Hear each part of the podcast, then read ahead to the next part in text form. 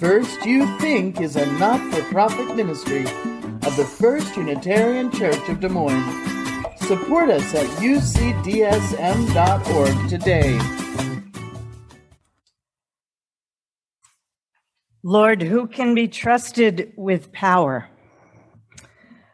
Those with a passion for justice, who speak the truth from their hearts, who see the wretched as their family and the poor as their flesh and blood. They alone are worthy of the people's trust. Their compassion lights up the whole earth. So, who will you be voting for? What candidates, what ballot issues, up or down, what values, conviction, deepest belief, and wildest dream shimmers just inside that X that you mark on your ballot? Every year at this time, I remember, and maybe you do too, the first time I voted. And also further back, way further back, going as a child with my mother to the polls. In New York, where I grew up, the schools were all closed on election day. It was a holiday, and my mother got a little dressed up and put me in my Sunday shoes. It felt important. I felt important and solemn standing next to her in the booth with its blue curtain. And I have a memory of her bending down to show me her marked ballot, which I knew to be a secret, sacred thing. Many, many years later, 50 years later, half a century, I was with my mother to renew her driver's license, actually to get it changed to a non driving photo ID because she was 97. This was in Florida a few years ago. And some rule had just been changed down there so that for some reason they had to start all over with my mom, asking her, When were you born? Where were you born? Even though she had in her hand her still valid license. And she said, 1922, London. And they said that to get a new ID now, she'd have to show her immigration documents. Florida.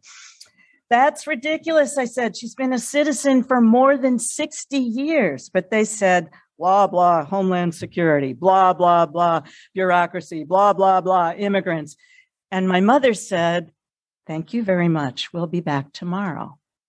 And I thought, that is so not going to happen. We're going to be lost for the rest of her life and possibly mine in this hideous Floridian nightmare spiral of bureaucratic doom. But there at home, in her desk in the top drawer with her grocery list and a card for an upcoming dental appointment and all her current bills, right on top, this yellow hand typed document, her citizen, her certificate of naturalization. The seal of the court hereunto affixed in the year of our Lord 1957 and the year of our independence, the 182nd. Apparently, they used to note on such documents how many years it had been since the Revolutionary War, a war she actually lost. She said, when I asked, she just liked to keep that paper close at hand, told me she thought about it a lot, especially in recent years with immigration in the news. And she said, I'm not afraid. Look at me. But she thought about people who were. She thought about that a lot. And she was still humbly amazed at her luck coming here after the war, starting again as a young woman on her own, what it meant to her to have that chance, how grateful she still was to be here, even in Florida. She'd kept it all this time in a prominent place, pondering her privilege, the luck of the draw that places every one of us where we happen to be. So the clerk at motor vehicle was duly surprised the next day when she brought that in. And I think of those election days when she took me with her in her gloves and hat and how she really believed it was an honor to vote, to participate, to be a citizen, how she taught me this and my father what it means to love a country. This is a harrowing time, harrowing as you know, is what happens when farmland, a tender strip of unturned sod, is ripped open by the rake or the plow and left exposed to the elements. This feels like a harrowing time, as if our country has been torn to shreds, as if in recent weeks, months, years, everything important, everything worthy and precious, everything we need has been ransacked and ruined, trashed beyond repair, maybe. White supremacy has always existed and to some extent defined us as a country so far. But in most of our lifetimes, most of our lives, it's been lurking underneath in the subliminal shadows and the toxic shallows. It's not been sanctioned right out loud. This is changing now the premise of white supremacy and misogyny and homophobia and transphobia, xenophobia has never been as articulate and as proud and coast to coast persuasive, casually accepted and expected as it is now. So it's a canny and effective shift to normalization. And there's not a light of daylight between a campaign speech at some Southern or northern or rural or urban or midwestern whistle stop, not a great deal of distance between a few well chosen vicious words and a full on insurrection.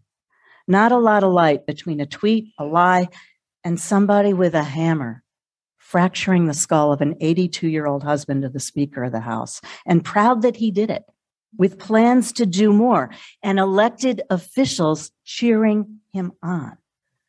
This is a harrowing time when our conscience, our consciousness have been ripped wide open and exposed. And the only way to hold it, at least for me, the only way I can hold it is to somehow believe that with the harrowing comes the sowing and that seeds will be planted all across this country in our time that these days will strengthen us to flourish, and we will show by showing up for each other that love is stronger than fear, that love, in fact, will win. If not in this election, then the next one. And like trees planted by water, we shall not be moved. How to Love a Country is the title of a book of poems brought out by Richard Blanco, the second inaugural poet for President Obama, gay, immigrant, Latinx voice of our people. We are the dead, he says, and we're the living amid the flicker of vigil candlelight. We're the promise of one people, one breath, declaring to one another, I see you, I need you, I am you. But are we? And how do you love a country if you're pretty sure that probably half of the people in it, maybe more, stand for something you don't even recognize? How do you love your own country if you're afraid in it right now? If you're pretty sure the vast numbers of your neighbors now are living in their minds and hearts in their houses right next door in a completely different nation, that they're in fact hell bent on overthrowing yours. Richard Blanco talks about America with this breathtaking sympathy, this gritty, tender sympathy. It's so visceral. It's so intimate. You can feel the kitchen chair against your legs or the saggy cushions of the couch and the calloused hands of the farmer and the fine imported wool of the executive suit. We are a mother's instant potatoes at the checkout a black teenager who talked too much or too little or moved too fast or not fast enough were the guilt and the grief of the cop who wished he hadn't shot. Ask a person what this country, this far from perfect union is about, what it stands for, what it means, and they'll tell you about sympathy and empathy freedom tempered by compassion, justice by mercy, this ever widening, unfolding understanding of pluralism and democracy. Ask someone else, and they'll start with the free market, with money, which might mean greed and might just mean survival. You have to ask the next question be in relationship. And someone else will speak in barely coded terms about crime and law and order and good neighborhoods, good schools, and who belongs in them and who belongs in jail or on the far side of a wall that they long to see from sea to shining sea. They'll speak or shout or tweet about a golden age when America was great, meaning what? Meaning white. A moment which has never existed when the country was simply, simplistically, sufficiently great. Great is a promise under construction. It's a theory. It's actually a summons. It's a dream and it's a dare. What story do we dare imagine? What story do we tell ourselves as a people, as a country? There's no politics that's not identity politics. You root for your team, you vote for your tribe, you defend the interests of your family. But then the question is who exactly is that? And how wide can your arms extend around your relatives? The founders and the framers, white men all, many of them traffickers and slaves, started with a chapter, this bloody, hypocritical, imperfect, unfinished chapter that left the Black people they had captured and raped and tortured out of the story and the native people they murdered and removed out of the story, and the poor who own no land out of the story, and all women out of the story. But somehow, despite their racist limitations, those brilliant white men drafted a drafty thing, the Constitution, through which light could shine, both through what was said and what was left unsaid. And their wild experiment never intended to include everybody, but in their genius and in their inadvertent error, the framers built a frame, made sort of in spite of themselves, a living document to be understood anew in every generation. A more perfect union would make more perfect sense. They opened an unimagined, unprecedented kind of possibility about what it means to make and be and love a country. Who is created equal. What exactly is self evident? Say it plain, said Langston Hughes in Harlem at the turn of the 20th century. America never was America to me, but America shall be. Black Lives Matter, said three brilliant queer young women of color at the turn of the 21st century, echoing Hughes and Baldwin and Douglass and Tubman and Wheatley, and even in a way Jefferson, and even in a way Jesus. Life is sacred. Lives are not for wasting. And if your name or the names of your relatives, your beautiful, beloved family don't appear in the original version of the story and are not held in reverence now, then we will grab our own pen and our own parchment, our own ballots, and we'll tell a different, better, more patriotic story. We will draft it by hand and then hand it to our children along with stern instruction that it is their right and duty and their sacred honor to revise it as they grow and make a world most of us won't live to see. That's what's happened all along. A couple of years ago, in a class for new members, just like the one that Birch held yesterday and last week, someone new to the congregation I was serving then asked what I mean when I use the word prophetic. When I talk about the prophetic church. You could tell they were getting a little nervous about talk like that. And it is a strange way to talk. It's a churchy, old fashioned, vaguely biblical, and therefore suspect way to talk. What does prophetic actually mean? said this person, rightly so. Nothing to do with prophecy, at least not crystal ball prophecy. But I do have in mind those wild and ragged, half crazed prophets ranting through the pages of the ancient Hebrew Bible Michael, Micah, Jeremiah, Amos, Isaiah, calling down destruction on the wicked nations, not just on the heads of tyrants, but on the people, complicit in their love of comfort and complacency. Walter Brueggemann, the great biblical historian, says the prophets were more than just inconvenient troublemakers screeching their screeds through the streets by naming without flinching or apology what was so plainly there to see. Corruption, lies, oppression, cruelty, arrogance, ignorance, greed, They called the people back to covenants they had strayed from, promises they'd made to God about the kind of people they meant to be, and promises they'd made to one another. The prophets called the people back to their intention, to their soul's own home. What does the Lord require? Not just an occasional victory or a sporadic and trendy good cause, but justice that is as pervasive as the air you breathe and the water you swim in, like an ever flowing stream, said Amos. Justice tempered with compassion and not with a sweet, treacly, Iowa nice kind of kindness, Minnesota nice up where I live, which is even worse, but a radical, is there a hierarchy of state nice? I don't know. But not that. A radical love for humanity, not just the people you like, but all of them without exception.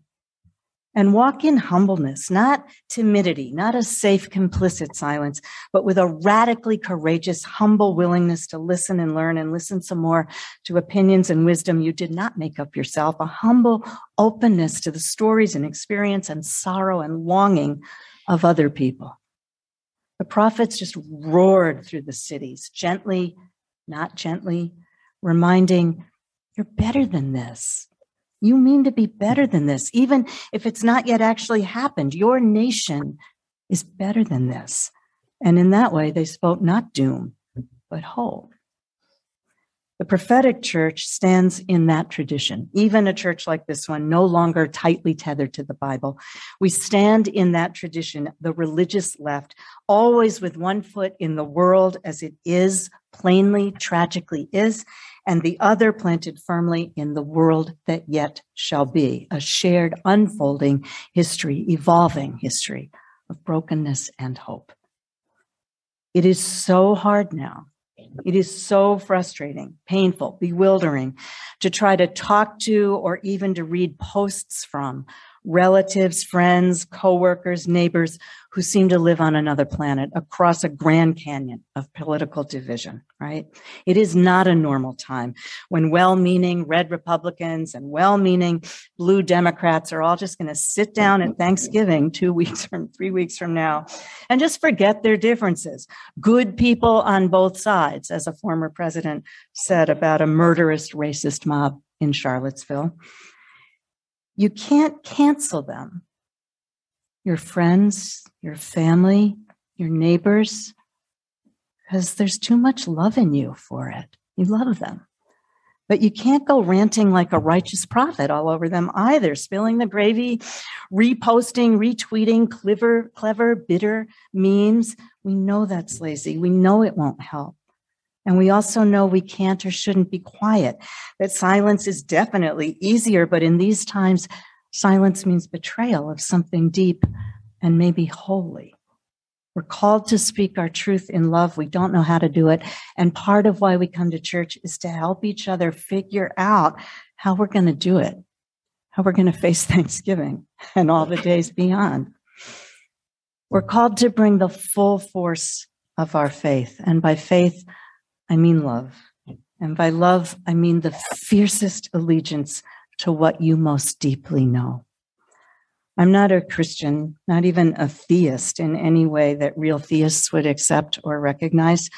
But this moment we're in now is calling us to bring to bear in public the full force of our faith, one by one and all together in these ever expanding and sometimes unlikely circles of resistance. Normally, I'm nervous whenever religion weasels its way into politics. We've seen what kinds of mischief, sometimes lethal mischief, ensues when people snub, smuggle their gods and their fears and their homophobia and racism and their school prayers and God knows what else into our courtrooms and policy and laws.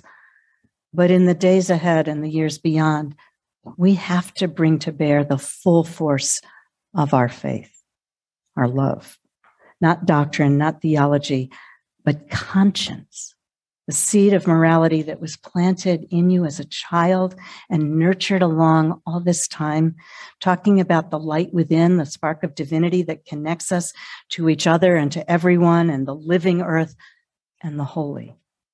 That is light that's made to shine. And we have to risk believing the shadows aren't going to overcome it. All politics is identity politics. It's about with whom you identify.